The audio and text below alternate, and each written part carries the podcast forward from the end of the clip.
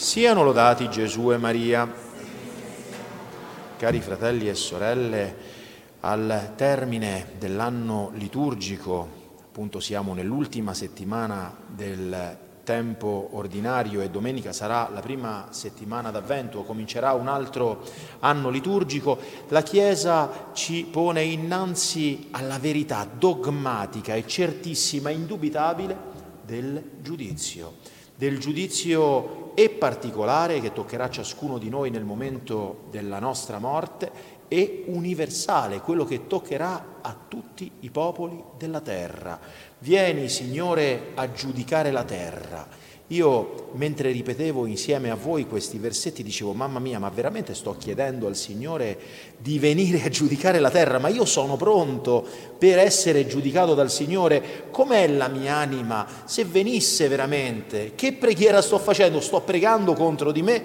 Perché se mi guardo mi trovo, mi trovo totalmente insufficiente al giudizio di colui che è la purezza per essenza, di colui che è la giustizia per essenza, perché il giudizio di Dio non solo sarà giusto, ma sarà la giustizia, la giustizia. Ed è vero che sarà anche misericordioso, ma verso chi? Verso coloro che saranno stati misericordiosi, perché sarà usata misericordia a chi avrà usato misericordia e quale è il metro che noi applichiamo nei confronti degli altri, tale sarà il metro che il Signore applicherà nei nostri confronti. È una cosa certa e indubitabile che il Signore viene a giudicare le genti. La Sacra Scrittura, la rivelazione è piena di riferimenti.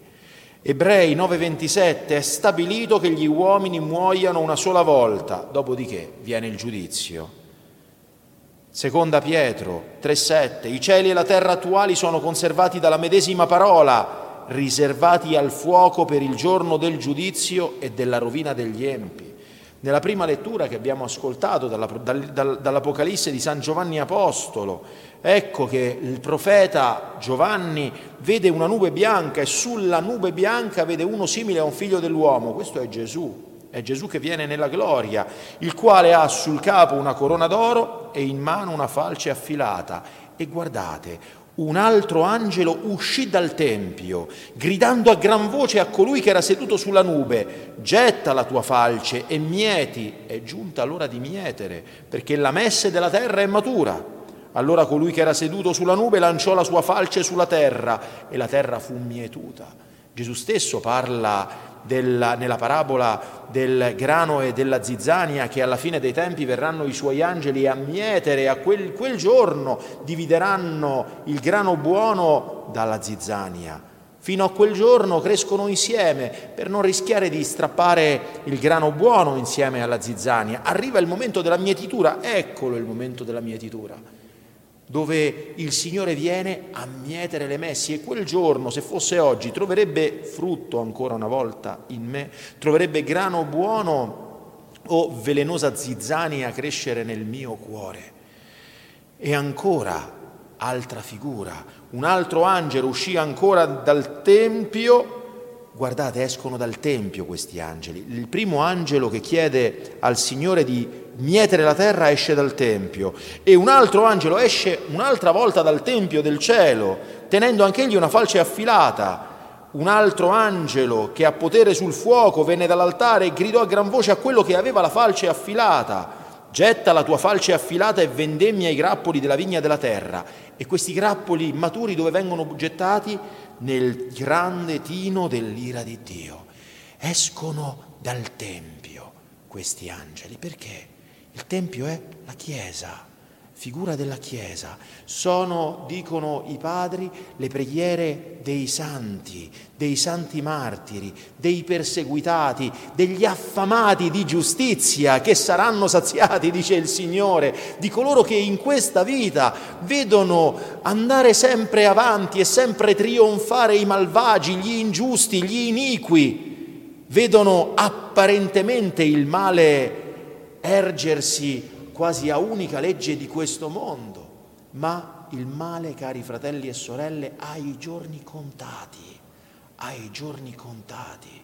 perché il male e coloro che lo compiono finiranno nel grande tino dell'ira di Dio. Arriva il giusto giudice, colui dinanzi al quale verranno poste tutte le genti e quel giorno sarà veramente giustizia. E coloro che sono affamati di giustizia, perché provati da un mondo che sembra veramente essere tutto sotto le mani del maligno, tutto sotto il potere del maligno, beh, troveranno sazietà, troveranno appagamento a quel senso di giustizia naturale che abbiamo tutti noi dentro, cari fratelli e sorelle, dinanzi al male, dinanzi alle iniquità.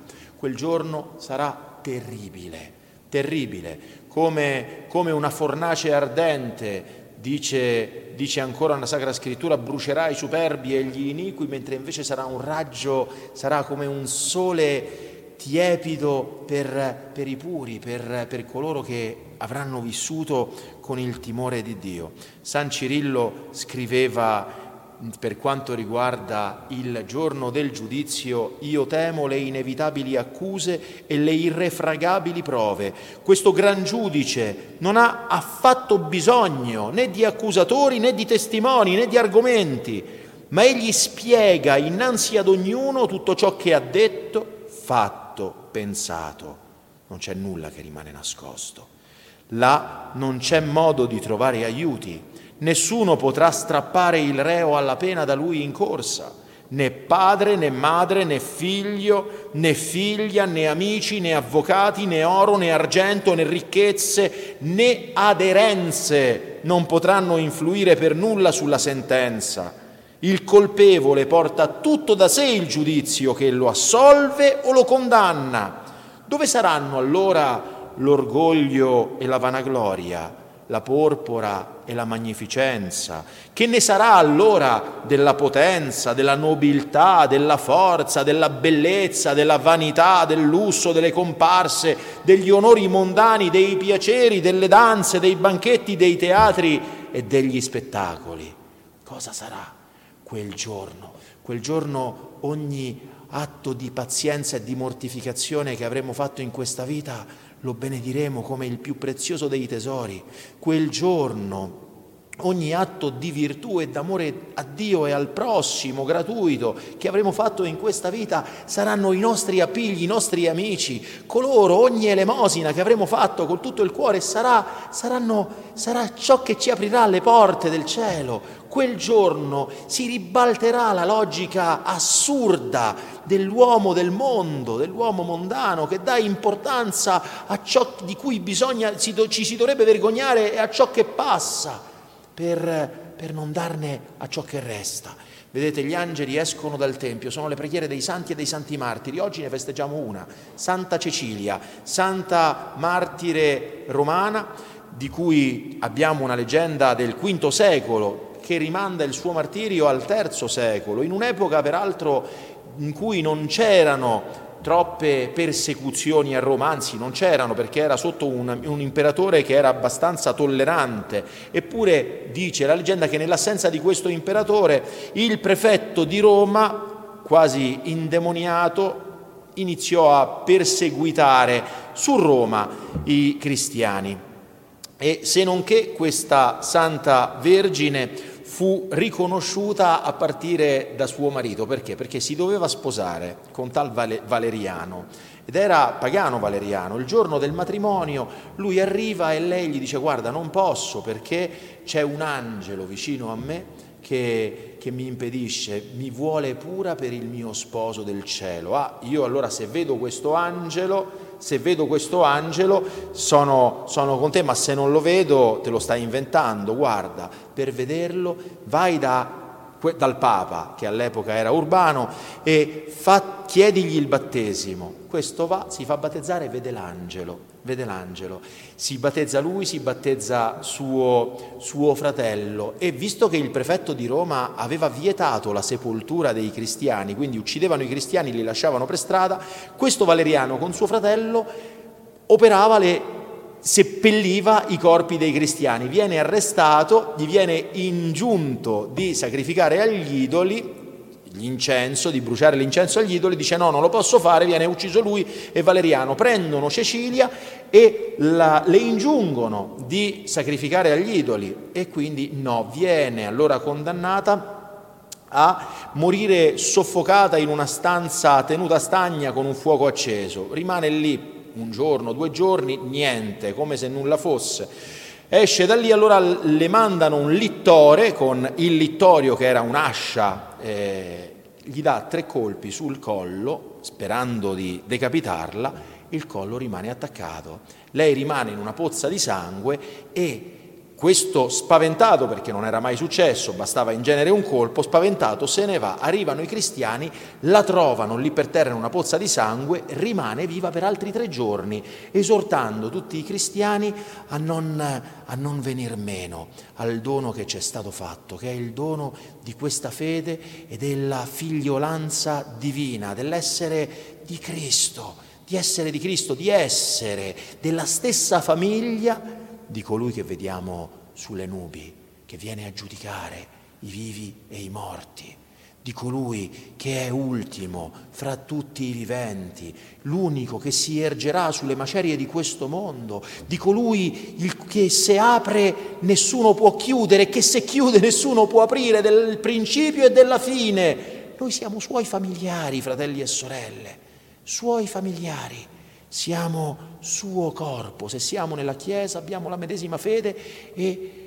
frequentiamo i sacramenti. Allora, cari fratelli e sorelle, sull'esempio dei martiri che sono stati veramente testimoni come Santa Cecilia, come San Valeriano e tutti i martiri che in tutti i tempi hanno ritenuto come spazzatura tutte le cose di questo mondo, finanche la vita terrena per amore di Cristo, beh, ecco, rendiamoci anche noi piccoli testimoni del nostro Signore, a riaffermandone il nome, la potenza, la gloria e camminando in questo mondo di tenebre portando quella luce che solo la fede in Cristo può dare e l'amore a Dio emanare. Ecco, se così faremo, quel giorno terribile che cade sul mondo, quel giorno di tenebre, fuoco e fiamme e di giudizio, per noi sarà brezza fresca e abbraccio d'amore infinito. Siano lodati Gesù e Maria.